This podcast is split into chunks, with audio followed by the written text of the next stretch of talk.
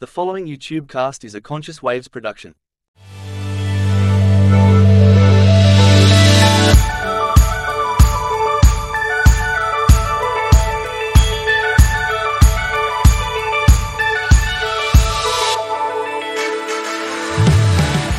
Hi, I'm Chris, And I'm Louise. and we are Conscious Waves. Well, oh, thank you for joining us and welcome to 2024. Yes, welcome everybody. Hope that you had a fantastic Christmas and a really great start to Yeah. 2024. And look, got to say, glad to be back. I know, I've missed it, haven't Yeah, you? no, I have. I love meeting our guests. Yeah. And today is no exception. Yes. Right, we we finished off our year with Honor Tremaine News and Nutrition and Mm-hmm. the Free Change, who are wonderful people. Yeah, It's been wonderful, Yeah.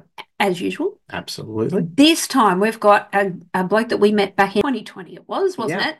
And he's very, he's a busy bloke. He is Right. a very busy bloke, but a very, very lovely person. Oh, he is doing so much to Mhm. help so many people. Yeah. Um, it's been a Qantas pilot for quite a number of years. I know, I don't remember I'm- how many. I'm going to be so looking forward to finding out how he got How he- started. Yes, Yeah, and what he's up to now. So Yeah. him and his lovely wife are joining us. Mhm. And look, he's so going to inspire you. I, I just know he is. He's inspired us and he inspires, honestly, thousands of people Yeah. every single day. So Yeah. we are super keen. Mhm. So straight after the break, we will introduce you to our guests for today. Are you looking for a website that inspires, educates, and empowers you to live a conscious life? Look no further than Conscious Waves. With a fresh look and exciting content, our website is your ultimate guide to conscious living. Join our community of like minded individuals at Conscious Waves today and start your journey towards a more conscious and fulfilling life. Oh, Well, we're back. Welcome back, everybody. And we are so excited to introduce the one and only Graham Hood and his beautiful wife, Wife, Michelle. Michelle. Thanks for coming, guys. Thank you for coming. It's great to see you two again. It really Yeah. is. Oh, it's lovely. Now, I didn't give very much away. Oh, sorry, Michelle. No, it's good to see your happy, smiling faces. You're looking good. Oh, Thank you. so good. Um, we didn't give too much away in the introduction. Mhm. Um, you are very famous and have become very famous over the last couple of years. And we know this to be true. And if it wasn't for that, we wouldn't have got to meet you. So I'm forever grateful. Yeah, for that too. and also for you guys giving up your very very busy schedule to come and chat with us can you just let everybody know whereabouts are you recording this so whereabouts are you residing currently We're in the Western Northern Rivers area of New South Wales. So we're between, say, Kyogle and Warwick. And where did you grow up graham I haven't grown up yet. I'll let you know when I've finished. I told you it was going to be like this. oh, so good i love that i love that I, uh, my dad was in construction. Uh, he was a plant operator, and uh, so I just we just went from one construction camp to another. So I was born in um, in uh, the Goulburn River catchment area of Victoria, where Dad was building the Goulburn River irrigation project. Then we moved to Sydney. Then we moved to Wollongong, and um, uh, what happened after that? The Gold Coast. It was just I've- it's just been all over the place. But I, I guess I spent most of my growing up years in the Sydney area. all right Okay. nice and what about you michelle oh she's just popped something in it just put a line out i do this to my kids all the time it's, not, it's not one of your delicious cakes, which we've never ever eaten, but we kept talking about. yeah. Um, I grew up in WA. I'm a WA right and so what got you to move over to new south wales hoodie. Oh, Okay, well, we'll come to that in a little while. yeah. Nice. no, Must be worth it. absolutely. Um, so another question that I think Chris and I have often discussed, Mm-hmm. I think, is when did you know you wanted to be a pilot? Oh, I was uh, I was about five years of age, and um, I remember we were living in Wollongong at the time, at a little place called Primbee, which you'd know Yep. we do. down that way. And I went to Primbee Primbee Primary School. Okay. Our, our little house was right over the road from the oval of the school. It's not there anymore. I looked at it like actually when we last saw you, I drove through there and looked and it was gone. But um, I had a mate called David Entwistle, and he and I were a couple of kids who got bullied a lot in school. So we sort of hung out pretty close. And we loved airplanes. He was a Pommy. He was a son of two Pommy immigrants, 10 pound Poms. Mm-hmm. He's always raving on about the Battle of Britain and, you know, Lancaster bombers and all that. And we used to play Lancaster bombers on the roof of the Chook House in the backyard of our home in Wollongong. So we'd climb up on a ladder. We had two wooden fruit crates. Remember when you used to see those wooden fruit boxes everywhere? Yep. And I sat in the front of one with a with one of those steel garden rakes upside down like a steering wheel, and he sat behind me with his back to me with a broomstick, pretending to be the tail gunner on a Lancaster bomber. we flew a dozen missions every afternoon after school over Germany. We got shot down a dozen times. We bailed out off the chook house roof. We landed on our backs in the chook poo and the sand. And we'd pretend to be dead for a minute, and then we'd revitalise, go back up, and do it all again. But one day while I was lying on the on the on the sand in the chook poo, I heard this rumbling sound and I looked up and there was a big Qantas super constellation, a big old piston engine triple tail aeroplane. It was it was a big transcontinental aeroplane at the time.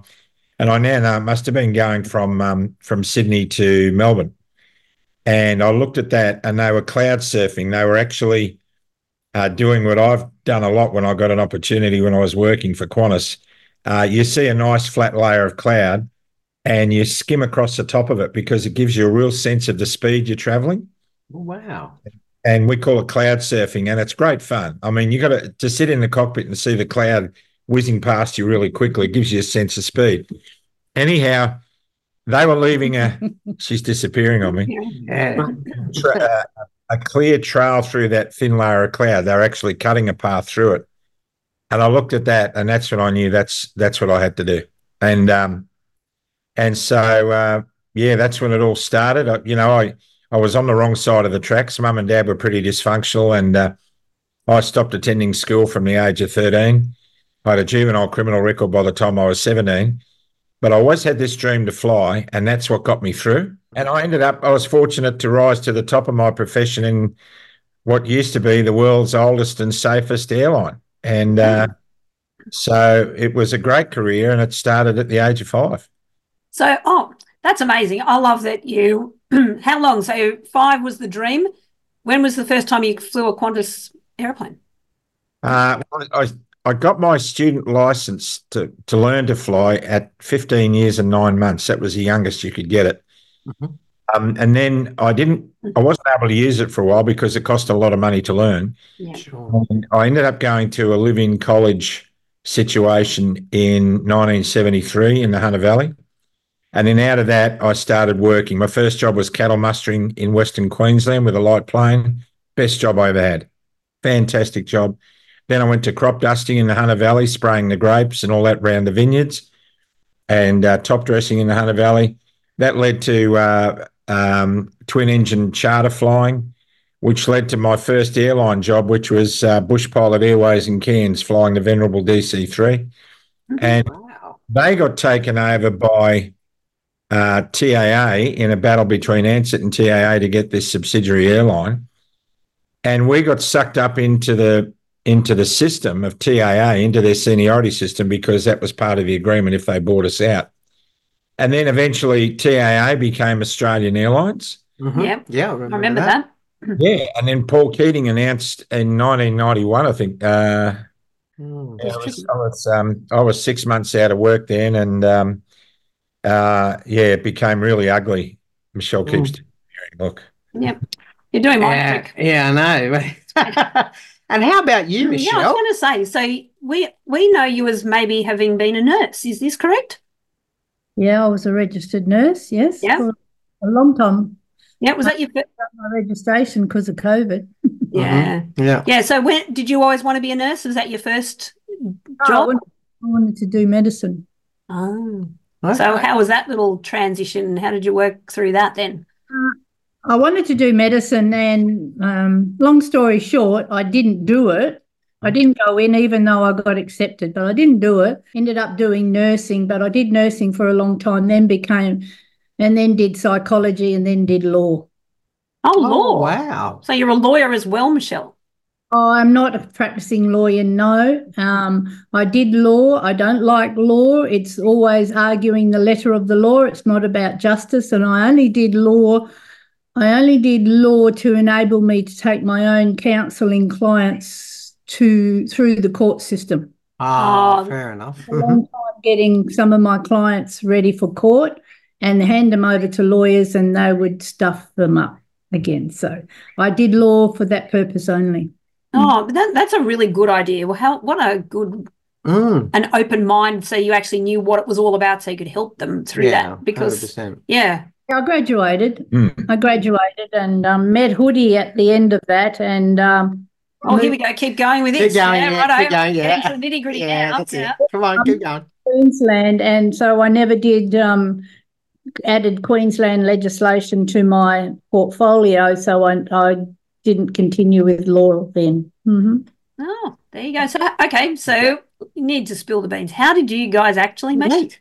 I forget now. He announced that um, that Qantas was going to merge with Australian Airlines and become one biggest big Australian airline entity, and that's how I got into Qantas. Oh, there you go. Wow. That's amazing. I was with, I was with uh, Australian Airlines in 1989 during the big pilot strike. Oh, did you strike?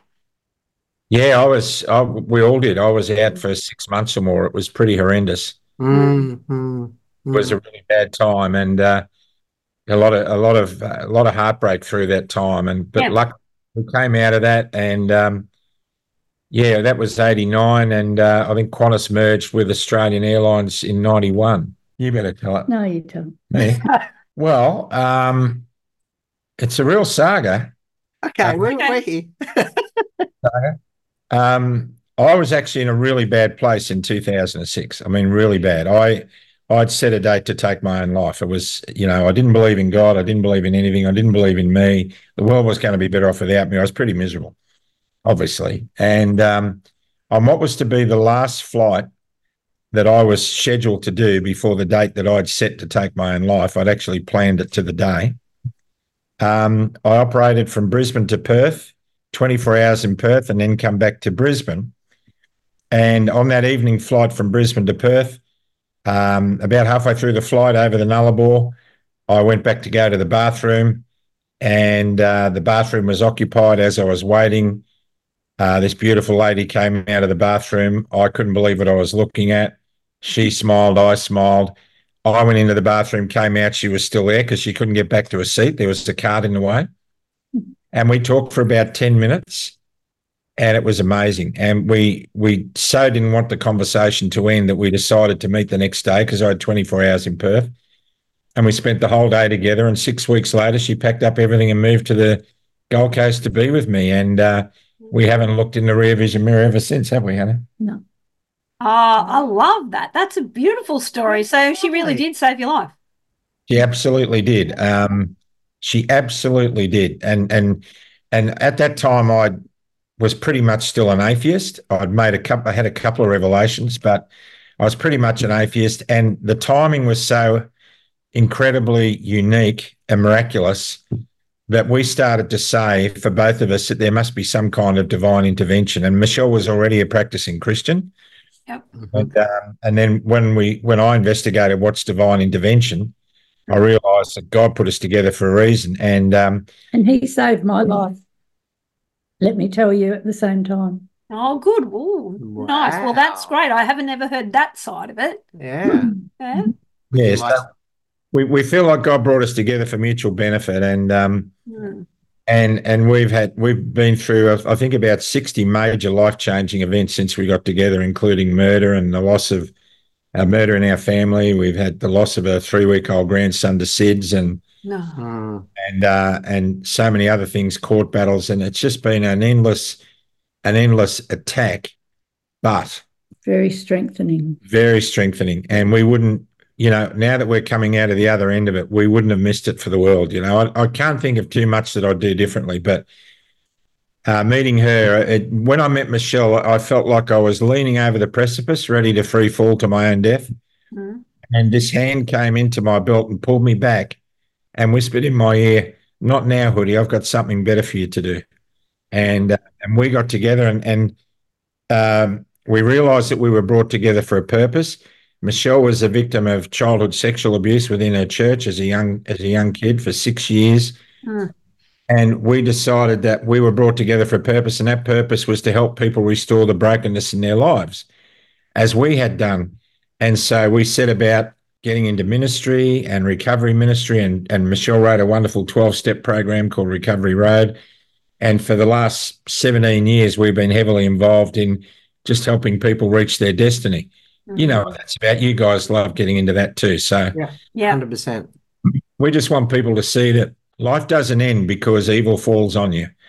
Um, you know, we we can shrug it off, we can stand again, and we can live in glory um, the way we were destined to. And and I think that's a powerful message, which is one of the reasons that I got involved in all the other stuff that we've done in the last three years. But Yeah. Yeah. Yeah, wow. no, I, I hear you. And I think not everybody can do that. Like some people um, are fortunate enough that maybe they got saved from a situation that either of you have been in. Yeah. And then they've gone on and, you know, live their life the best way they can and they don't know how to help other people. Sometimes they do it via gas, cash donations or, you know, be a maybe a patron, but don't actually do the hard work. Doing the hard work and coming from an area of experience and empathy and mm-hmm. solutions and and care, that honest care that you give, you must have helped hundreds of people in 100%. those situations. So to me, just a massive thank you on their behalf because they probably keep thanking you. I would imagine there would be so many people to do that. But this is where people forget they when you get caught up in something else, they forget who you really are. Mm. And I'm I'm so glad that you shared that because it is Mm. it you know you could have just the two of you could have just got together and gone great well neither, you both saved each other now we'll get on with our lives and that's No, it. that's it. And what you've done Mm. is actually spent your whole life then helping other people and you Mm. know that, Yeah. that's a credit to you. But that is getting on with your life. I mean, we've realised that the best best things in life aren't things; it's relationships, and and there's no greater way to live your life than in the service of others. And you guys know that because Hmm. you guys are some of the some of the best local community group organisers we've come across. You've got a real passion for it, and you don't do it for any other reason than you love the people in your community, Right. and that's That's right. that's what we're all doing. You know, we all have a different role to play, and um, and so uh, you know, I I I tear up when I think of how we can all be used in spite of our brokenness, in spite of our fears. We can all be used, and we can bring hope to other people, and and that drives me every day. Even there are though there are some days when I just want to pull a doona over my head and pretend it's not happening Yeah, for Mm. sure. Yeah. Yeah. we are living in dark times and and we've all got to pull together and it's so important that we realize that and accept one another for who we are and accept that we're all doing the best we can with the opportunities we have available to us and if we can all do that and live in compassion boy we can make a huge difference Mm. There's a line in the serenity prayer which a lot of people know. It starts with god grant me the serenity to accept the things i cannot change the courage to change the things i can the wisdom to know the difference.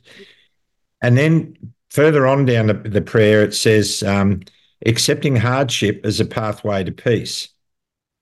And and i think we live in a world now where we want to skip the hardship. We don't want the hardship thank you very much. Just give us all the good stuff and and media media present that flat out to people they they they they set up an expectation of what it means to be successful in the brands that you wear and the things that you do and where you go and uh, social media is terrible at that Mm.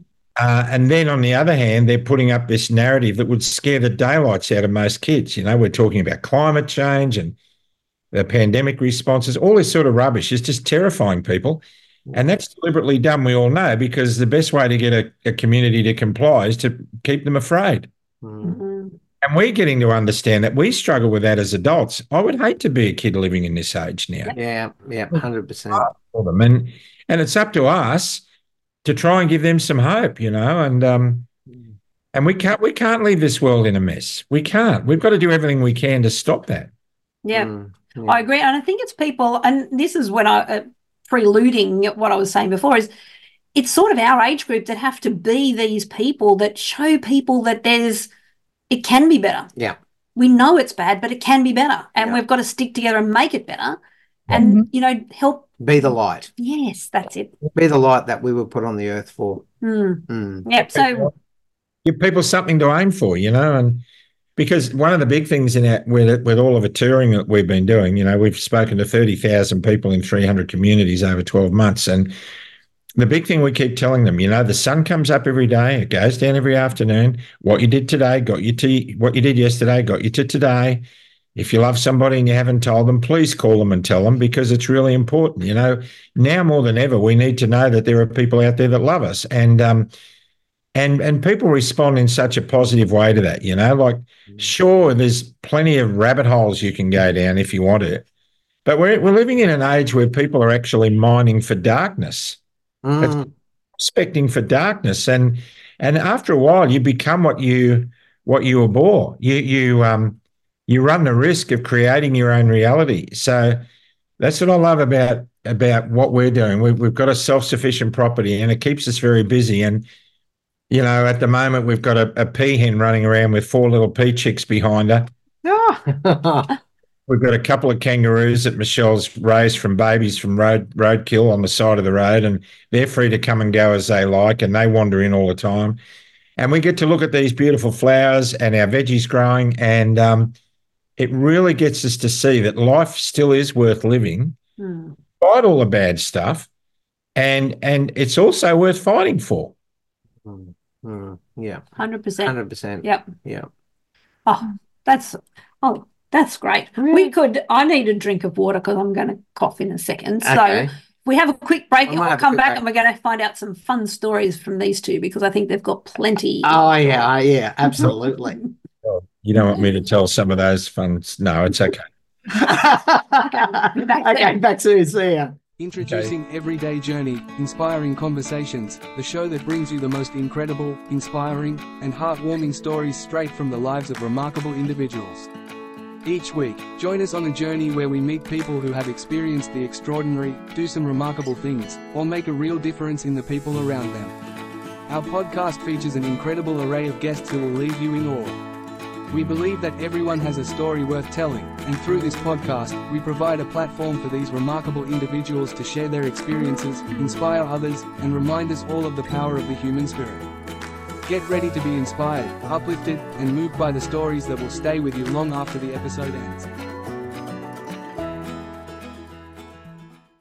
Well, we're back. We're back. Got over the cough, and uh, we're back with these two amazing humans, aren't we? Lucky that They're we beautiful. know them. Well, I'm so, Yeah, I'm so, beautiful so blessed that we feel that we can uh, just have such frank conversations and, and find out what a terrific life, and they inspire me. Yeah. even Well, more. look, the the big question that I want to ask first, Mhm. uh, your very first day as a first officer in Qantas, how did you feel? What what happened? Like, and maybe who was your captain?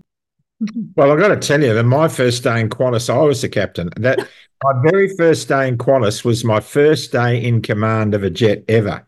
Oh, okay, right. There I, I was training to be captain in Australian Airlines, and I did my check to line. In other words, I passed my training the day before Qantas officially took over, which was a blessing because the contract for us said that you will never be demoted below the rank you held at the time of the merger. So I made it by one day. So my first um, my first landing as a first officer in Australian Airlines on the Boeing 737. yeah. I was with a captain who was a real grouch. And like I'd been with a training captain I spent a couple of months with teaching me how to fly the airplane. And we had a great time. And my he said to me, I hope your first captain when you check out isn't this particular guy. And lo and behold, it was. Oh no. And we did a flight from Melbourne to Brisbane, and uh, I was nervous. He was riding me all the way down the approach, you know, saying, "Oh, you're a bit high, you're a bit fast," and I'm thinking, "Oh no." Anyhow, I did the worst landing I'd ever done in my life. I crunched it on. It was bang. And I, as we rolled down the runway, he was cursing and swearing, hiding because you're embarrassed. I can't sit. And, um, and anyhow, as we taxied off the runway, he said, That was disgusting. Are you sure you've been trained? I said, Yeah. He said, I think you need you need to I want you to get onto the PA system and apologize to the passengers for the landing. I said, Yeah, whatever. And I picked up the PA and I said, Ladies and gentlemen, this is the first officer. The captain has asked me to apologize for the landing. it looked like he'd done it. And I was apologizing on his behalf. And I'd only did what he told me to do. Well, he went right off. It was it was shocking. And normally he stood at the door to say goodbye to the passengers, and he didn't. And I did. I got up and I stood there and I shook hands as they got off. And uh, it took him years to forgive me, but he eventually did. Oh, that's funny. Oh. I, I that's actually one of the best things. I'm, I'm a clarinet player, so in a band or whatever, you know, when you want to get to the first part, so it's either your top clarinet or your middle or you're down the bottom. So when you finally get, you know, nearly to the top, you say, got a bit to prove. And you're crop really close to the conductor. And so I got quite good at some of the orchestras and bands that I was in and get near the conductor and whatever. And I was sitting next to a guy that was very good as well. So it was good, healthy competition. I was quite liked it. I liked that sort of thing. And anyway, I, I let clarinets squeak in case you don't know if you're not musical. They make, no, it's terrible. It's terrible. And it happens every song. You know, I did a great one. Oh, so loud, so terrible. And the conductor looked at me and I looked dr- directly at the guy next to me and went, You're kidding. Oh, the classic pass the buck. Cop this one. Yep. Yeah. Yep. But I think yours is way better. yeah, I, I love- I thought that was one of the best. Oh, Oh, give- yours is so good. Give so us, a, good. give us another story, Graham. It's good. When I like was when I was flying for the regional airline up at, at- based out of Cairns on the venerable old Douglas DC three, a beautiful old um, aeroplane. When I was flying it, it was fifty years old. So it was it was the Dakota that dropped all the parachute the uh, paratroopers over Europe in the D Day invasions. You know that Wow. wow. that gives you an idea what the airplane was for those who don't know. And it was a joy to fly. It was beautiful. And um, and we used to we we were like a big family at Bush Pilot Airways, and we were always getting new flight attendants on board that were being trained. And uh, we had a new flight attendant being trained one day, and um, I uh, called her up to give us a cup of tea, and she came up and gave us a cup of tea. She said, "Is there anything else you'd like?" I said, yeah, can you bring me up a teaspoon, please? And she said, right, a teaspoon, just a teaspoon. I said, Yeah.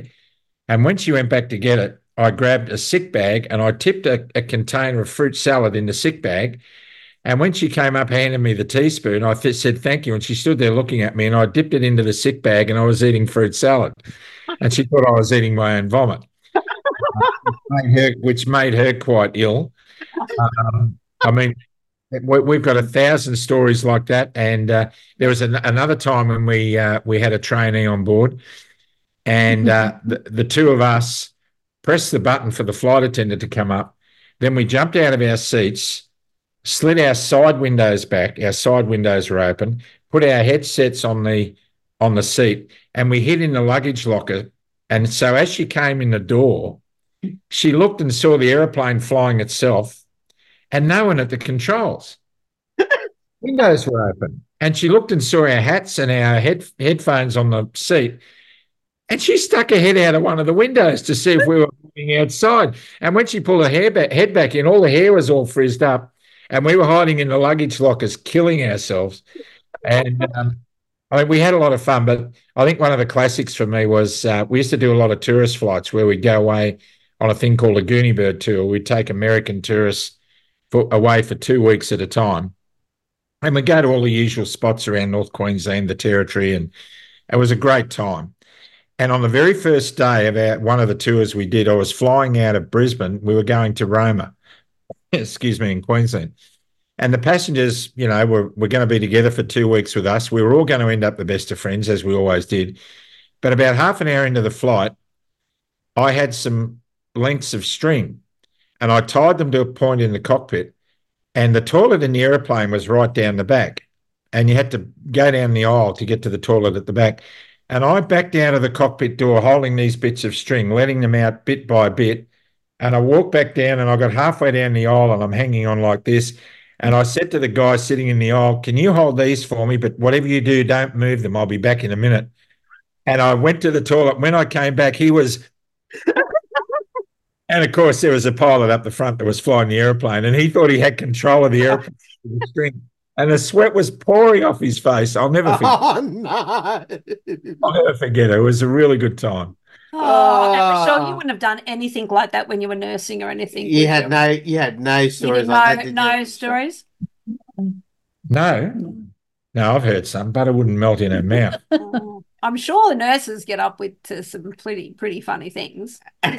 Um, Can you Yeah. share a story? oh, I can't give things away. Give things away. Um, Oh, what about this? Isn't a funny story, but you remember there was a time when you were nursing in an aged care facility, and a, and a man had been very badly neglected by a doctor. Oh yeah, but that that wasn't funny. That It was wasn't deadly funny, no. serious.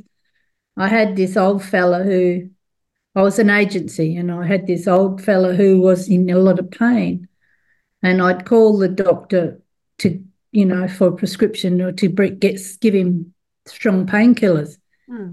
Nothing happened the next day, and I went back that night, and nothing had happened. I went back the third night. No, I missed a night and went back, and nothing had happened. He had no orders for strong painkillers, and he was in agony. He was crying. And so I rang up the doctor. It was like midnight. I rang him up and I said, I really need you to come in and get give the okay to give this guy some strong painkillers. And he didn't. An hour later, I rang him and I said, Are you coming in? Because if you don't come in, I'm going to report you to the, to the medical board. Good. And um, he came in, but he was spewing. he was angry at me. And he was so, but I, I was had to be the advocate for the client. So that was, course. I always spoke up for the clients. Yeah. Yeah, well, that's I mean that's your job. I mean that that's just laziness, obviously, on a doctor's behalf. That's not fair. Mm. That's not giving people dignity that they need. So good on you. Mm. Yeah. Mm. Oh, yeah. I bet you saw some tough things though. Lots of tough things. Mm. Yeah. Tell you a funny story about her. Yeah, Uh, go yes, on. please. Yeah, go on, Yep. Graham. Happy with funny stories. One of the most incredibly dangerous landings I ever did. I had no choice. Was in Perth on a night when it was just horrendous. The weather had come in; it hadn't been forecast. It was blowing a gale. It was way beyond the limits of the aeroplane, had uh, the legal limits, but we had no option. We had literally had nowhere else to go. So I had to put the aeroplane down, and it was meant to be the co-pilot's landing. But you know, I said, "Look, this is one I better do because we're going outside the limits, and I, I'm the one responsible." And he said he was glad to have me do it. And when we called the, the control tower up and said we were on our final approach, he said, You're clear to land. Good luck. This is the worst weather I've ever seen in my life. They were his words to me, and I thought, Oh, good on you. Thanks for the confidence. I had I had Michelle sitting down the back.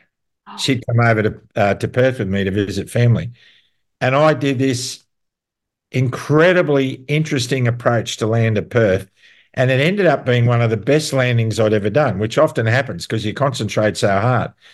And the co-pilot and I punched the air and gave each other a high five. We were so glad that we pulled it off. And as everyone was getting off the airplane, we were standing at the front door and there were people cheering and clapping and well done. And Michelle got up and she's standing there waiting to get out and she looked at me as if to say, What's all the fuss about? And I said, Didn't you? She said, I was asleep. I didn't know. I was just behind him. And and I, I Didn't thought know anything. I thought, wow, I'm really going to win some points with this lady tonight. It's going to be you walked out with all this sweat dripping down your face. Flying high each other. I didn't know anything had serious had happened. Oh, Uh, Some of your best work goes unnoticed. yeah, exactly. Oh, that's too funny. yeah.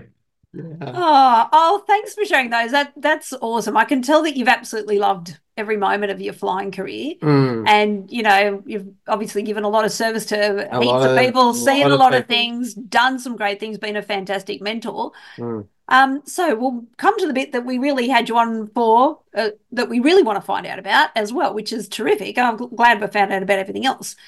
Church without walls. Now, tell us a bit about Yeah. that, how it started, what it's doing. Give us some, you know, as much information as you can. Okay. Well, um, we uh, when we got together, um, We wrote a program. We wrote the recovery program. Yep. Mm.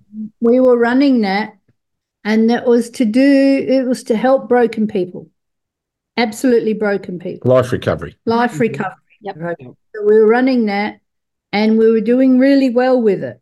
And um, we were, it's a Christ centered recovery program. So we use Jesus Christ as the higher power. Okay. Yep.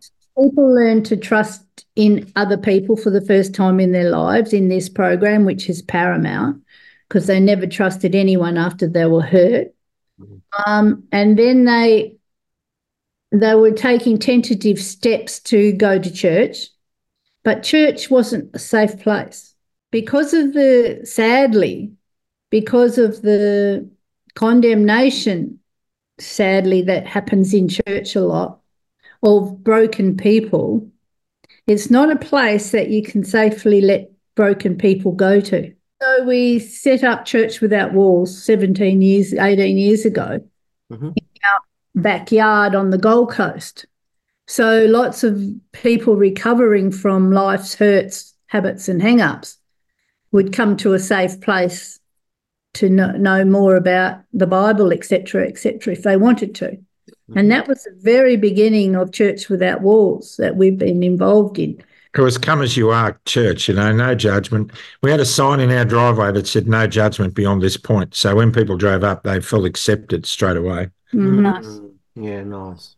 So that, we ran that for a long time, and then we moved out to the country, and we've we um been running it here where we are, and that's been going successfully. But now, because of our travelling and talking all over Australia, we've got many many people who are now interested in healing, continued continuing healing, and continuing with a relationship with Christ. Then we're going online with Church Without Walls. Oh, good. Oh, nice. nice. So we, we've been, since we've been touring, we've baptized nearly, I don't know, between 250 and 300 people. Because people ask to be baptized. We don't force it on anybody, but we've had a lot of, we've had a lot of atheists in these troubling times come up to us and say, look, I don't believe in God, but can you pray for me? Which is really interesting, you know? Mm, Yeah. Yep.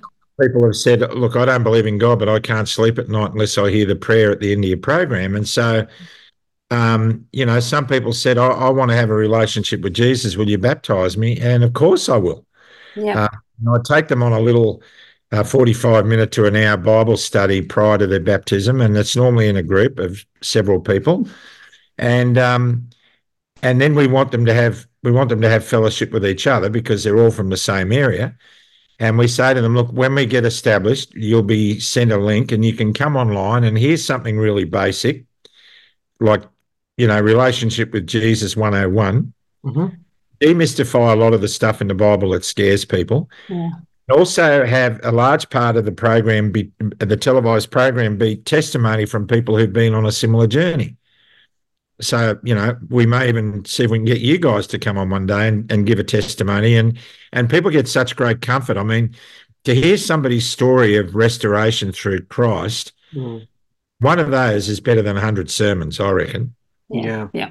But we just want to, we just want to, uh, we want to start this televised program where people come together at the same time every Saturday. Uh, they can, it's recorded as well, so they can watch it whenever they want to. But the idea would be that maybe a dozen or so people in each little community that start Church Without Walls will come together, hear the presentation that we make, and then stay and have lunch together and and um, and talk about what we mentioned on our program and just build little home church groups everywhere so people can just come as they are and just get to know how how great and normal and normal and beautiful is a relationship with a higher power like Jesus. And it's and people are begging for it. They're wanting it. A lot of people are saying no way you guys are you know bible bashers. It doesn't matter. We're all you know everybody's in a different part of the race. And um so we're really looking forward to that. I, to be honest with you that since this whole um, movement started, I um, I've admitted openly to everybody. Anyone who's ever seen me speak at a rally knows that I always pray. Hmm. And I, so many people. I'm not an activist as much as I am a reluctant evangelist. I I believe now's the time for people to get to know, really get to know their higher power, and um, and uh, because that's what help, helps me sleep at night when things are dark around me. And you guys know that too. Yep. When, when we have faith, hope, and love, there's something really special happens to us. Mm. Calls us to stand in the in the strongest of storms, and and people need that right now. And a lot of people are rejecting it. That's fine. Uh, we're all in a different stage of our journey, but we're really looking forward to it starting. It's imminent. We've got the cameras and everything ready to start it. Nice. So I'm hoping to get the first one out within a month. Oh, I was going to, that Oh, was going to be my next question. When is it going to start? Fantastic. Oh, well, fantastic. make sure you keep us in the loop too, because we'll we'll post some stuff on for Yeah. the people who've listened here that might Yep. not be on your channels. Hopefully, we'll get them all to cro- cross over anyway. Yeah. But it would Yeah. be lovely to. Yeah, to- definitely. I'd love to come along and definitely and, pushing that on to our channel and stuff as well. Yeah. Yeah. And I think, look, but everything that you do, this is probably for me one of the things that is just I don't know. It's it's touching my heart. I love everything that you've done and what you stand for and everything. But this is an, a whole nother way. And as much as we didn't do so much online before, you know, 2020. I mean, I know I could do quite a lot of stuff, and uh, the the stuff we've learned, it it it can be used for such a good thing. Like you know, we were able to do it for for a lot of things. People caught up with family. You know, we can talk to you guys. We can talk to you know, we talked to a musician that was over in the states the and had it States. on our our thing, and you just go, how lucky we are that we've got this technology. It can Mm. be terrible, but it, we can also use it for good. So it's what good. you've been saying too. There's so much evil, but you can use it for good. And I'm so pleased because that can really have all those little communities that Yeah. that you've touched along, you know, just that last 12 months anyway, um, Yeah. to get this whole thing going. What a great idea. And we're not we're non-denominational. The whole, it's not about denominations. It's not about religion. It's about relationship. Mm. We want people to understand the difference between religion and a relationship with Christ. It's not we're not going to be asking people to you know send money and tithe and all that sort of stuff. What they do with that is up to them. We're, we're not into that. We just want people to get ready because everything that we know about our faith and our journey through the Bible tells us that there's a big train coming, and we mm. need to get ready. You know that song. People get ready. There's a train coming. Yeah. You don't have a ticket, you just step on board. And that's, we want to prepare people to get on the train when it comes because there's going to be a lot of gnashing of teeth when people realize that they've missed it. And and uh, and I think that's a calling for all of us. You know, there's a lot of people looking for answers, and for many, this is the answer. Um, Mm, I mm. know for me, I spent I spent 50 years, if you like, wandering around looking for answers. I looked at New Age stuff. I looked at uh, Buddhism. I looked at.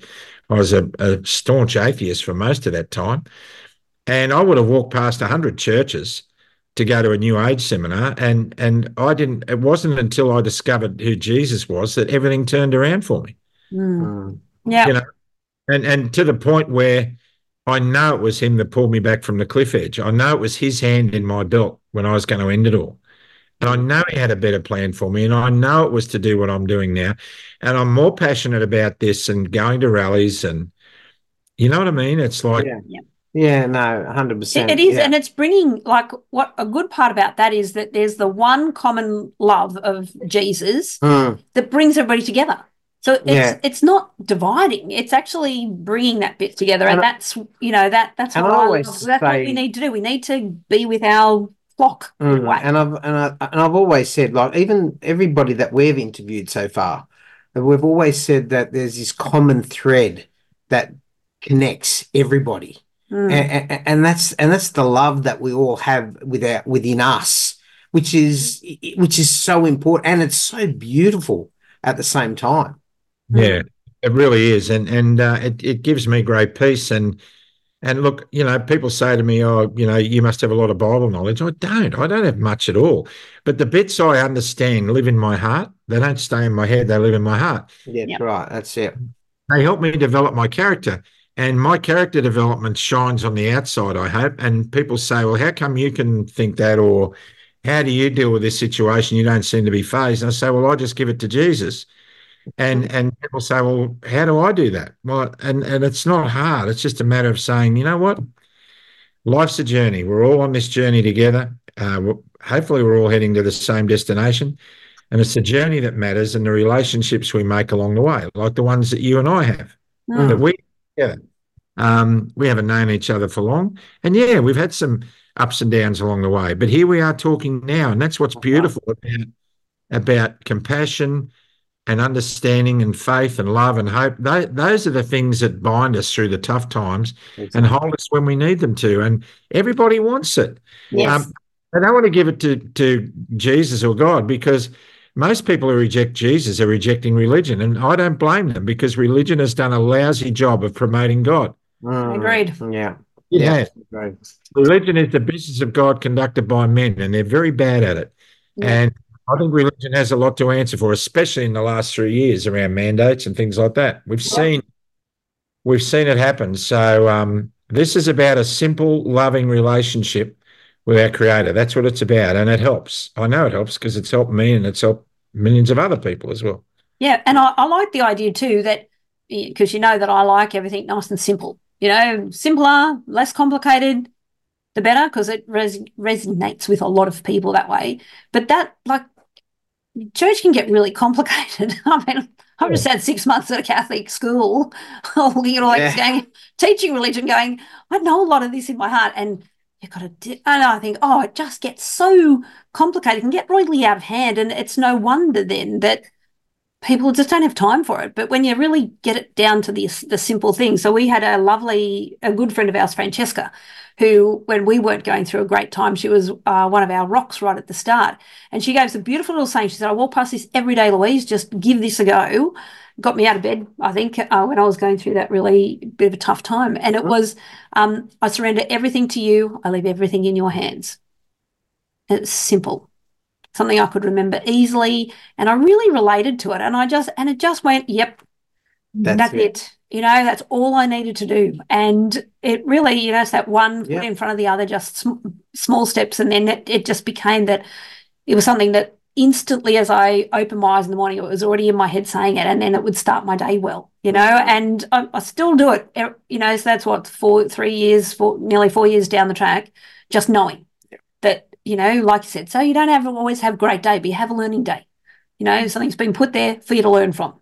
I had a situation when I first came into faith where a, a guy was really bad mouthing me something chronic in the church, and um, um, it was horrible. I thought, wow, if this is what Christianity is like, I'm out of here. You know, this is really tough stuff.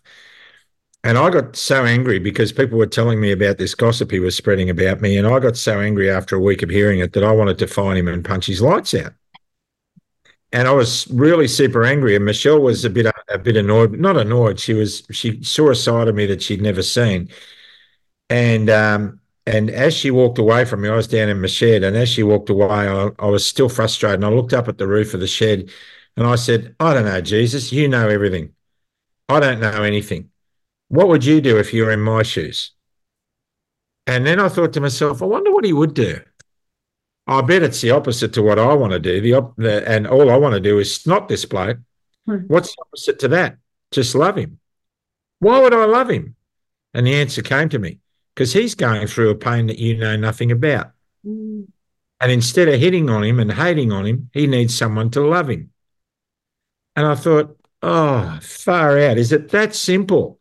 Yeah. It's that simple. And I felt the bad energy drain away. And I ran up to Michelle and I said, Hey, I think I've just worked it out. Like I worked it out. It wasn't me. but and I told her, and she said, That's really good. And the next day was our day at church. And when I came out of the church, this guy was in the lobby near the water dispenser with some mutual friends, and he was bagging me something fierce. And he didn't know I was there. I walked up behind him. And the guys he was talking to were nudging him, saying, No, no, he's coming, he's coming. Shut up, shut up. And he was oblivious. And I put my hand on his shoulder and he looked up at me and he said, What do you want? And I said, How are you? He said, I'm all right, but what do you want? I don't know. I said, But I feel really impressed to tell you something. He said, What is it? I said, I love you. And I think that's all there is. He said, What did you say? I said, I love you. And I think that's all there is. I don't know any other way. And he burst into tears and he hugged me. Hmm. And the other guys couldn't believe it. They thought I was going to snot him. And the trouble went away. The whole issue dropped dead, like it had been just stabbed in the heart. And then I got to really understand that love truly does conquer all. Yeah. Yeah. But we can hate the things that the globalists are doing, and we can hate, you know, the political leaders that get us into the messes we get into. But that hate affects us more than it affects them. Yep. Mm, Yep. Yep. That's right. Realize that we're carrying a red hot coal in our heart of anger that they know nothing about. And if we only realize that the only way to set ourselves free is to forgive, not forget. No, no, no. People have to be held to account. Even Michelle. Michelle was a victim of childhood sexual abuse from the age, from a very early age. And she forgave the man who raped her every weekend for six years. But I've been with her when she's prayed to God to hope that she sees him when she gets to heaven. That's what real grace is all about. And the truth is, I reckon, if we can't get to a point where we can do that, we may never get to heaven to find out. Yeah, I agree. I think it, it's so easy to blame. Mm. You know, like uh, Chris has a wonderful one of your mentors. I don't know if it was Rob or or who it was, but and he always goes, you know, we can always point the finger. You say, well, look where these three fingers are pointing back. There's always You three. can point at fingers. one, but it's you know like There's always a lot of it is your reflection. So if you can actually find that love in your heart for anybody, like whether it's somebody as awful as some of these premiers and prime ministers and stuff at the minute, or it's just a kid that used to bully you at school. You If know, don't- you don't forgive, you're in a prison of your own making. Yeah. Yep. And it's and it's all it's doing is putting out negativity to the world. Mm. You know, A, a wonderful story about that. sure. Um, we uh, I attended a um, a camp for troubled youth. Uh, it was a two day event, and I was asked to go and share my testimony at this camp. A friend of mine was running it, and our grandson actually went along to it. So I had a vested interest in being there. And there, these were a lot of kids who were, you know, from broken families, from a very low socioeconomic group in in the Brisbane area. And they, they all met at the school where the buses were going to pick everyone up and take them to this secret camp location. It was brilliantly set up. And they had some ice breaking things going on in the car park while they were waiting for everyone to arrive. And there was this really troubled kid who got onto one of the buses and he just sat at the back of the bus and he hid there while everyone was doing out the front doing the ice breaking. And uh, one of the counsellors looked and saw him sitting there and he went up to him and he said, What's your name? And he said, Oh, my name's my name's Luke. And he said, What? Why aren't you out there with the rest of the guys? He said, I don't want to be here.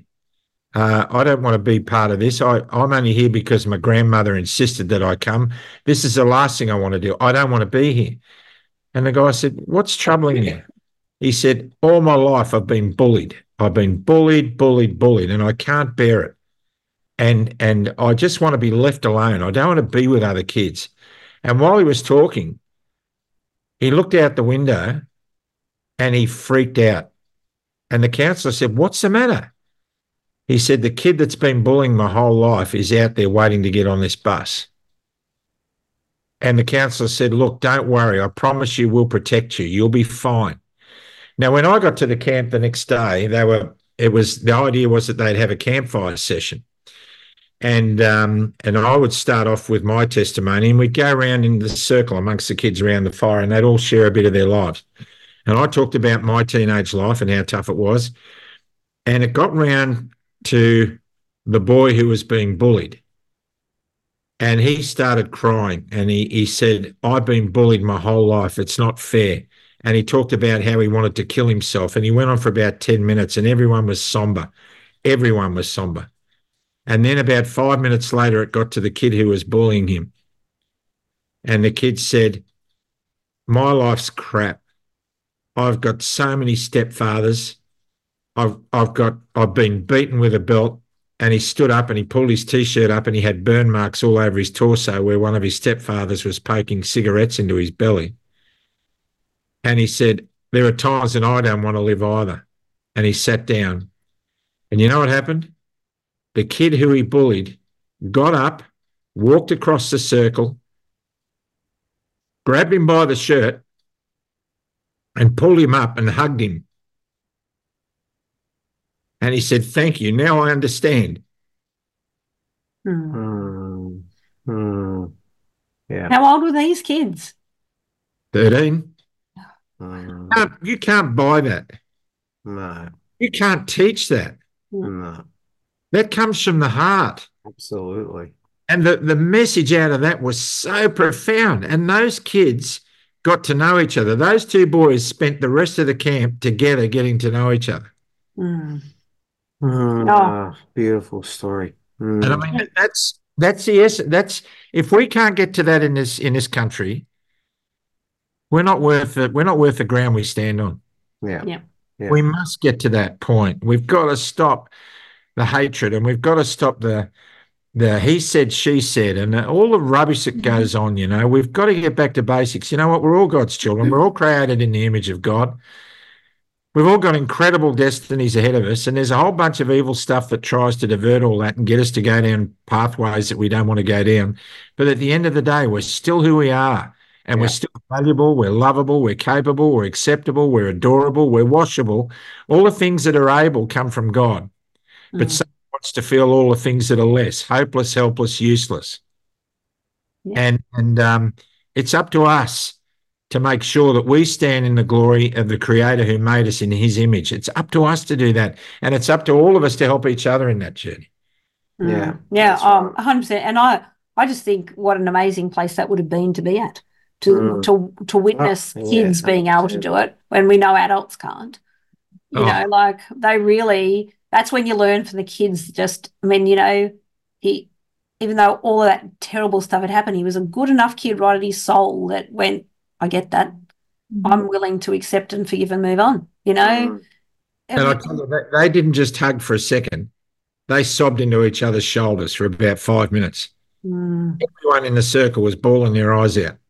It was raw courage mm, and perfect grace right before our eyes from two 13 year old boys from the, mm. the tracks. Yeah. So, how on earth are we to judge and condemn one another? Exactly. Yeah. Yeah. We've, exactly. we've got to stop doing that. That's exactly. We've got to stop pointing the finger all of the time and remember that, you know, we're all responsible for how we treat everybody. And you got to treat yourself well and then treat everybody the way you want to be treated. So if we all did that, When you blame, you be lame. Mm. Yeah, yep, that's a good that's one. it. Yeah. Make yourself lame when you blame. You, you, we've got to accept responsibility. Mm. Yeah. All of us have to. You know, like if Michelle and I ever split up, um, and it would never happen. If she said to me, I don't want to be with you anymore, I'm out of here. The first question I'd ask myself is, what did I do to contribute to that? Mm. What could I have done better? Why is she this way? But we, we're too busy to race straight to the how could you do this to me scenario. Yep. Instead of what did I do to you? Mm. But not asking like, oh, what on earth did I do to you to deserve this? Tell me what what do I need to learn out of this? Before we go any further, tell me what I need to do better. And then I don't know. Mm. have the answers. All I know is at age 71, I don't want to live any other way anymore. Mm. Yep. I agree. And I think that that's very, very commendable. Yeah. Well, we're getting close to probably wrapping this up so we don't take up too much of your time. You can get to bed early. what? Anyway, one thing that we love, like I, we have the one same question for everybody Mhm. right at the end of our thing. So we might get a double whammy actually. You Oh, just never know. So both of you ponder this for a second. It, because you've got the attention of the whole world at the minute, or if you did, one thing you'd like to share, nice and succinct, nice and simple, one thing you would like to share to everybody in the world that, you know, would inspire them, that could, you know, it's an inspiring conversation, has already been. But if you'd like, it's, it could be advice, it could be whatever that might something, and I know you've given us plenty already, but if there was one thing, so you can do separate, you don't have to do the same one. And when you're ready, quick thing. Not a quick thing. not a okay, we'll give it. thing. that's okay. That's okay. Sometimes through our childhood in particular, or through our life, we've lost our identities. We lose our God given identities through things that traumas or things that have happened to us. We realize that and we know we're unhappy with that. But it's wonderful. And we all put on coping mechanisms to help us deal with childhood pain. And those identities, because we did it often, became those coping mechanisms, because we did it often, become us. So we've lost our identity and we take on the, the identity of the coping mechanisms. Mm. To get to that realization that you can set yourself free, you can find your true identity, is very cathartic and healing. And that's a journey I like to take people on. So I lost my identity as a nine year old. And I had put on lots of coping mechanisms to help me deal with the issues I was dealing with. But I was not a happy girl because of these coping mechanisms. And I knew in my heart that things weren't right. By the time I was 50, but when I was 50, I got my true identity back. And that's a journey that I'd love people to go on. Mm. Your true identity is not you necessarily the behaviors that you're showing the world now. Mhm. See, Mm. there's that It is that connection. that yeah that's and that's amazing. Thank you. Hmm. Yeah, yeah. It's not. Uh, it's dovetails so well into what I want to say. Of course it would. I've learned. I've learned since I became a Christian that it is a lot easier to love people than it is to like them. Because what we don't like about people is their behavior. And when we understand that underneath every bad behavior, there's a pain that we know nothing about that drives it. And if we condemn people for their behavior, we're only adding to that pain and therefore increasing the levels of that behavior. Then the whole world is better off if we just love on them. Mm. And a guy I know came up to our place one day to have a cup of tea, and he's an atheist, and he had a go at us about, you know, how can intelligent people like you believe in all that garbage? I said, I get it. I understand that it's difficult. You know, there's a whole heap of the Bible I haven't got a clue about, but the stuff I get really lives in my heart. He said, like what? I said, well, I believe it's a lot easier to love people than it is to like them. He said, what a load of rubbish. What a load of rubbish. He said, How can you love somebody you don't like? I said, Well, I do. He said, Who? I said, You. Because there are times when I don't much like you, but I don't know the pain that drives you. And you need me to love you. Because the last thing you need is another one on the list of people who don't like you, like we all. We all don't want. And then he said, Well, that's very admirable. There's no way I could do it. And I said, You do. He said, Who? I said, Your son. Your son's had five different kids to four different women, and he's only 26.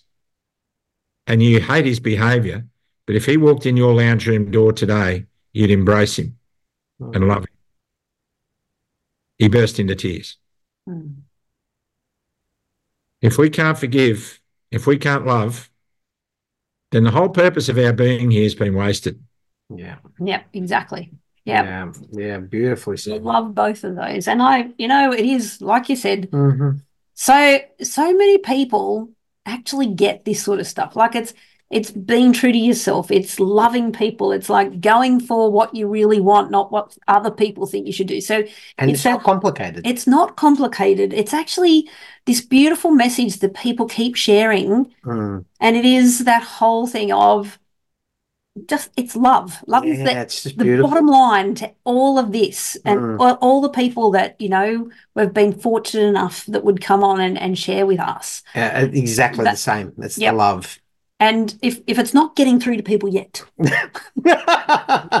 Yeah, a lot of people think, oh, love is all fluffy and fluffy dovey. It's loving somebody enough to risk losing the relationship by telling them the truth. Mm. a really difficult thing to do. You know, I like I I have friends who I've said you're real friends, and that means I'm counting on you to call me on my stuff. And I allow I I want your permission to call you on your stuff because I want to grow my character out of our relationship with you.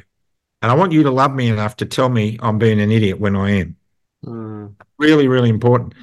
And so they're the friends that we can count on. The ones who are pre- love us so much that they're prepared to risk the relationship because there's something they need to tell us Mm-hmm.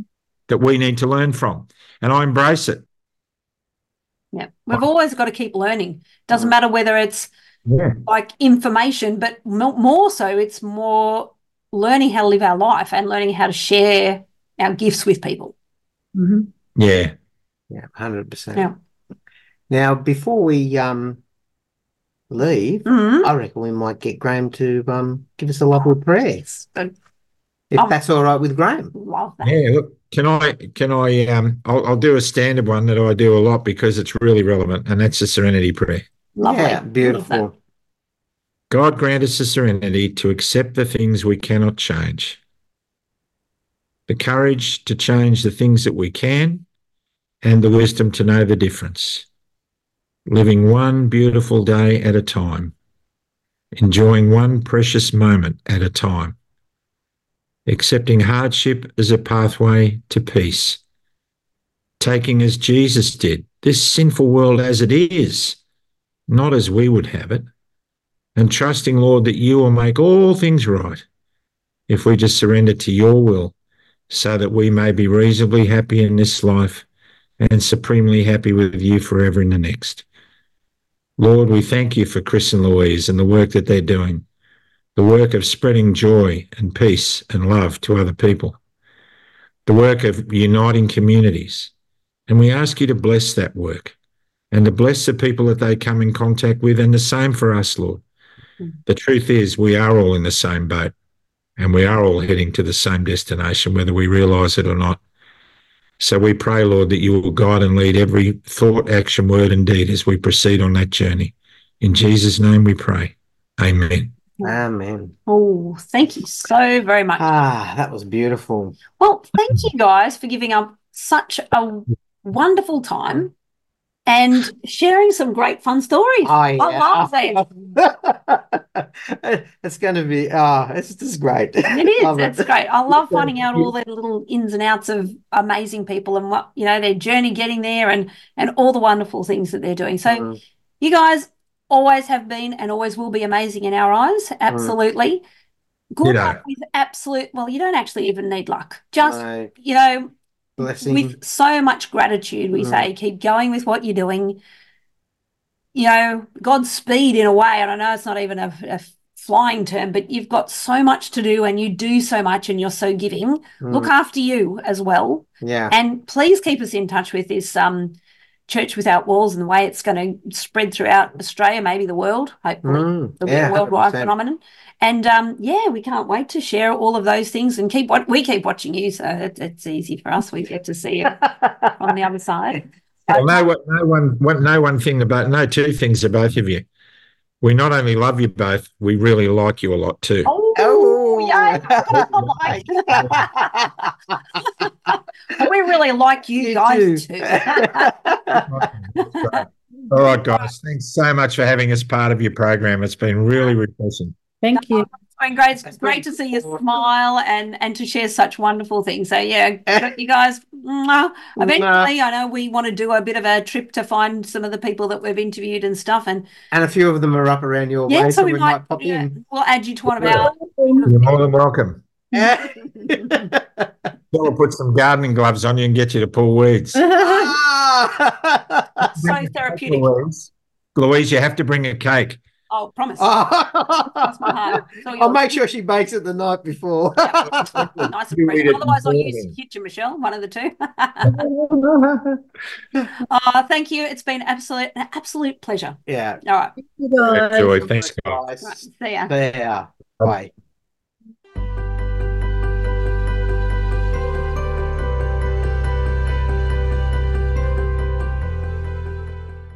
Well, there you go. Graham and Michelle Hood. Yeah. Wow. Oh, it was so good to see that side of him, wasn't it? Uh, really, really nice. Look, I mean, look, without going into any detail or anything like that, um, he has a very, very um, full-on schedule, Mm. and um, and we're truly grateful Oh. for um, him to get on and, Give and have a time and laugh, have a like, laugh and to see the soft side of Graham and, and. Michelle. It was so fun to listen to some of his pilot stories. I bet you we could have almost done, you could almost do a series on I, hoodies. Um, I, don't, I don't even know how you would say it, but it would be like all the funny funny stories. stories that I know, I- I should have- think of a catchphrase. I should have mentioned that to Graham Yeah, and that might maybe he have. might need to put a couple of videos together about some of his Yeah, funny stories. do to people, and you know it's all in good fun and Yeah, and oh, all of you know 100%. all of that. But you know, And it makes you laugh, and laughing is great for you. It sure is. And it was so good to see him relaxed and, you know, sharing those really, really important things th- to him. I mean, Mm. he's a warrior for sure. Yeah. And uh, so much that we can learn from those two who have done amazing work Yeah, for, and- for people. Like, Yeah, exactly. And we've got, like we said, and I think I said it during the um cast, you know, again, there's that fine thread. You know, love and bringing people together and Being true to yourself, know, finding your true self. and we are and we are all different you know we all come from you know i think it was uh, very well put um bev back to bev again Oh, gotta love her Yeah. bev would always say to me you know there are many rows to the top of the pyramid but the view at the top's exactly the same Yep. and the more and more i do these interviews the more and more i see exactly what she said to me is exactly the truth. Yep. We've all got our special way of believing things Mm, and sharing things and Yep. moving forward. Yeah. No way's right or wrong. mm, yeah That, 100% that's just it. It's just as long as you're doing it for yourself. Yeah, exactly. So um, that's the end of our uh, cast for First one for for 2024. 2024. And what a great one. I know, and So we've got some wonderful ones coming up. Also, too, we'll uh, be starting up um, conscious conversations Yep. again. Yes, we will So will. that will be uh, interesting. I know that we've got some really good things. Yeah, some um, really interesting topics to talk about, actually. absolutely, And then it's related to all these things that we're talking about now. So, hundred percent. um, So yeah, we've got lots of. Uh, I'm really excited for 2024. too. I really am too. okay, I'm Chris. And I'm Louise. And we are Conscious Waves. See you next time. Bye.